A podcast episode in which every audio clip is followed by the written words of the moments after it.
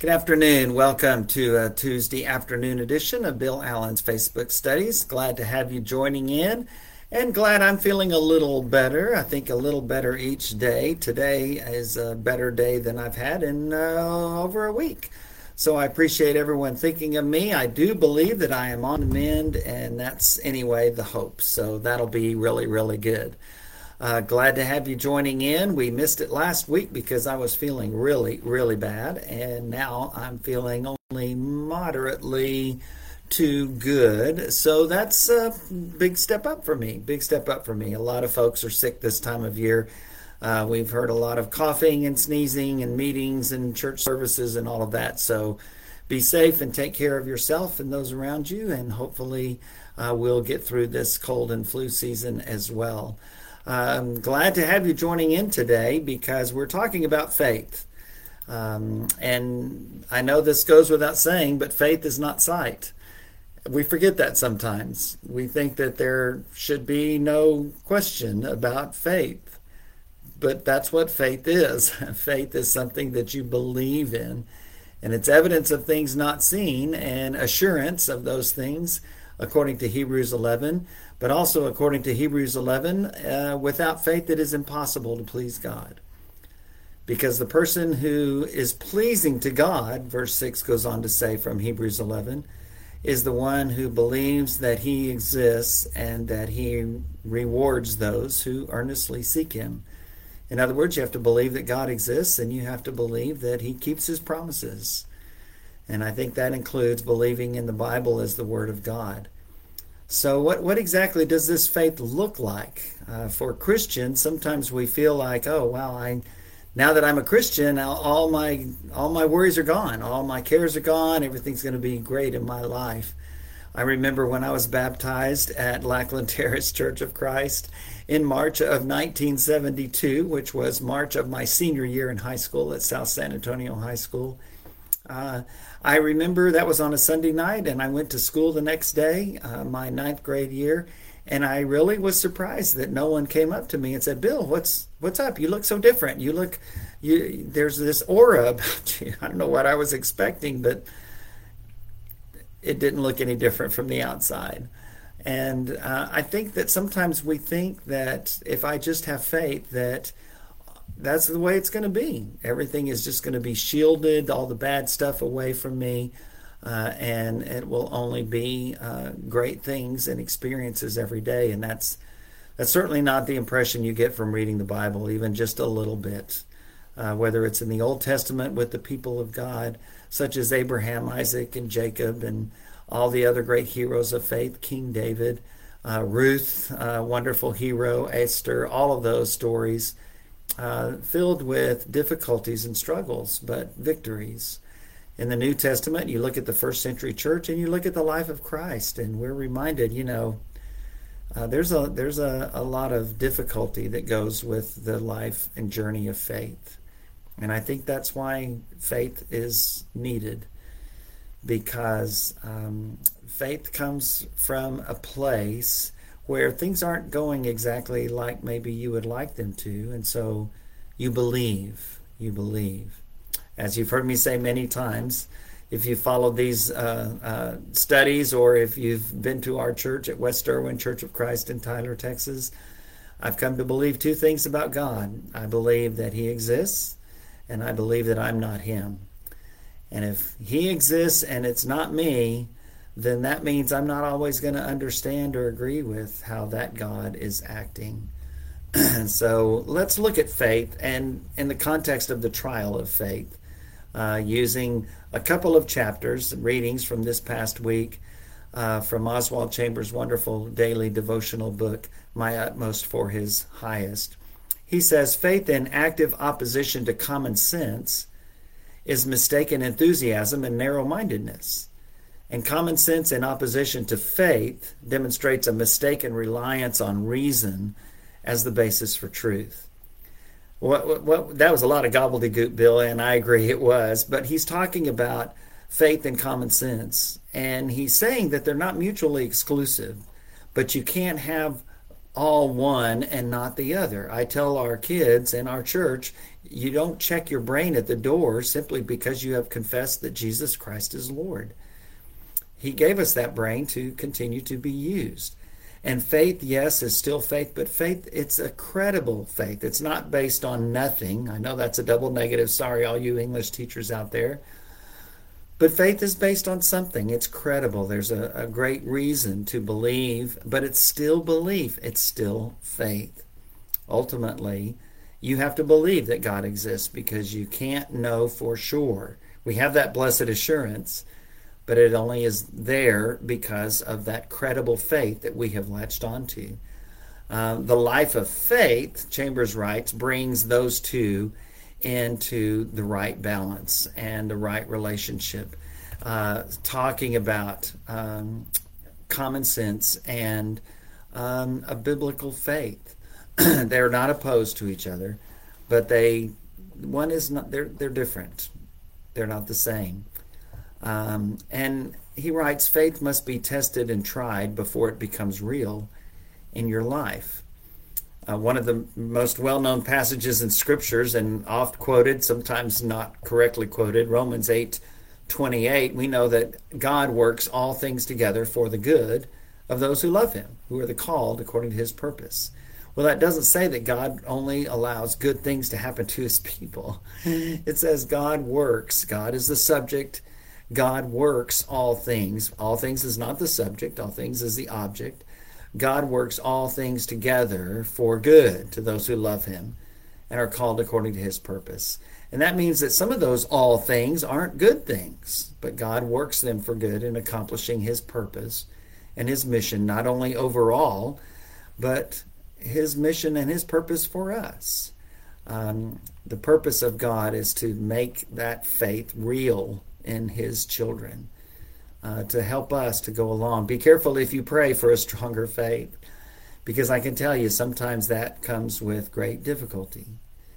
Uh, and I think our friend Brother Job in the Old Testament learned that. His faith had kind of hit up to a spot where it was more about faith in what he understood uh, God to be and how he understood God to act. And so his faith was more in his understanding of God rather than in the true God himself. And when all of that went away, it was a big struggle for him, but he never let go. He never gave up, and he continued to address God in an honest way. Um, and ultimately repented in dust and ashes after God questioned him on two different uh, massive uh, occasions. But uh, Job was commended because he was an honest struggler. He was an honest searcher for God. He didn't just discount and deny all the difficulties that faith brought. Um, faith is a tremendously active principle that always puts Christ first. Um, we seek first his kingdom and his righteousness, as that great song, Seek Ye First, says taken directly from Matthew 6:33 in the Sermon on the Mount. But to turn our intellectual faith into a real personal faith, that's a that's a chore. It takes more than just a, a logical intellectual understanding and assent. But that's where it starts. Faith comes by hearing the message of Christ, Romans 10:17, and the familiar old uh, old King James translation. Faith comes by hearing, and hearing by the word of God. Without that word of God, we, we don't know what to believe. We believe there's someone out there that's greater than we are and is worthy of our worship, and we could all do that whether we've ever heard of Jesus or not. But that's as far as it goes. And so that word of God in us teaches us to trust in that God who gave his one and only Son. Um, and so we we consider all these things that faith brings, and it seeks to put us in a right relationship with God. And what that means is we put God on the throne in our hearts and not ourselves. That's what faith does. If my faith is in myself, then I'm on the throne. My faith is in my understanding. If my faith is um, in anything other than God Himself, it's not going to get me through the toughest of times. And that's what Job learned. That's what the disciples learned of Jesus' day. They had faith but they their faith was not as much in Jesus that they had spent so much time with as much as it was in their understanding of what the Messiah should be and and that he was that Messiah but he wasn't that Messiah he was the Messiah the savior that the Old Testament talked about the one who uh, took upon our burdens and our um, beatings and our stripes and even our death uh, that's the one that they didn't understand until after the resurrection and after being given the Holy Spirit. Uh, we don't earn anything through faith, it just helps us to put things in perspective. Specifically, God, number one. Uh, God frequently, uh, this is a great quote from Oswald Chambers God frequently has to knock the bottom out of your experience as his saint to get you in direct contact with himself. Do you believe that? Probably most of you who are watching or listening to this message believe that because you've experienced it. You know from your own personal experience and your own life of faith that simply because you're a believer in Jesus Christ doesn't mean that the bottom doesn't occasionally get knocked out from under you, the rug pulled out. That solid footing that you thought you had is gone. That's what happened to Job because his solid footing was based in something that wasn't solid. He was like the one that Jesus describes in Matthew 7, the foolish man who built his house on the sand. Why? Because he heard the words of Jesus but didn't do them. That's who that represents. Well, Job didn't have his faith in the God who was far greater than his own understanding, but he learned that. But he learned that by the bottom being dropped out of his experience. Um, and then this next quote God wants you to understand that it is a life of faith, not a life of emotional enjoyment of his blessings. That is a, oh, I hate that quote and I love that quote. But Isn't it true? Sometimes we think that the, the life of faith doesn't include trials at all. All the life of faith is is emotional enjoyment of God's blessings 24 7. And that's not it at all. You know, when Paul writes in Philippians 4, rejoice in the Lord always, I will say it again, rejoice. He's incarcerated. He is under house arrest in Rome, the capital of the empire, waiting to be uh, for his hearing in front of the emperor Caesar, who will do a thumbs up or a thumbs down, and it's and it's Paul's head that is literally on the chopping block. And in that case, he was released, as best we can tell. Luke doesn't tell us that. He doesn't have a chapter 29 in Acts. We would have liked that. But history tells us he was. But later on, he was appeared before Nero again, and this time uh, he was killed for his faith. But that's what that's that's not a a 24/7 emotional enjoyment of his blessings. And yet at the same time it's a 24/7 sense of peace and joy underlying all the difficulties that we might be going through. It doesn't deny the difficult circumstances, but it simply entrusts them to God. That's faith. That's when faith is really faith. Anybody can believe when everything's going well, when the doctor says the report is is favorable, when the bank account looks good, when the job promotion comes through, when that one that you have fallen in love with says they love you back. um, all of those things are great and wonderful, and we love to experience them, but they're not guaranteed, and they don't always happen. And if that's what our faith is based on, that's not really faith. Faith says that even when the news isn't good, I will still trust in the Lord. And that doesn't mean a blind trust, but that's biblical faith. Biblical faith is credible. Biblical faith says, you know, the God who got all of those people throughout Scripture through the trials that they experienced is the same God that I have, and that God will see me through the trials I'm experiencing even today. 2 Corinthians 5 speaks about that time when our bodies will be changed and we'll be in our eternal body and we'll be there in the presence of the Lord forever. But it also affirms that that's, that's, that's not where we are right now. Right now, 2 Corinthians 5, verse 7 says, We walk by faith, not by sight. First John says, One day we will be like him because we will see him as he is. But that's not today. it's faith. We're walking by faith today, not by sight. One day it will be sight.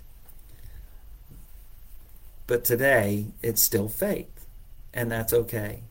Faith, by its very nature, must be tested and tried. You know, we sing that old hymn sometimes Tempted and tried, we're awfully to wonder why it should be thus all the day long.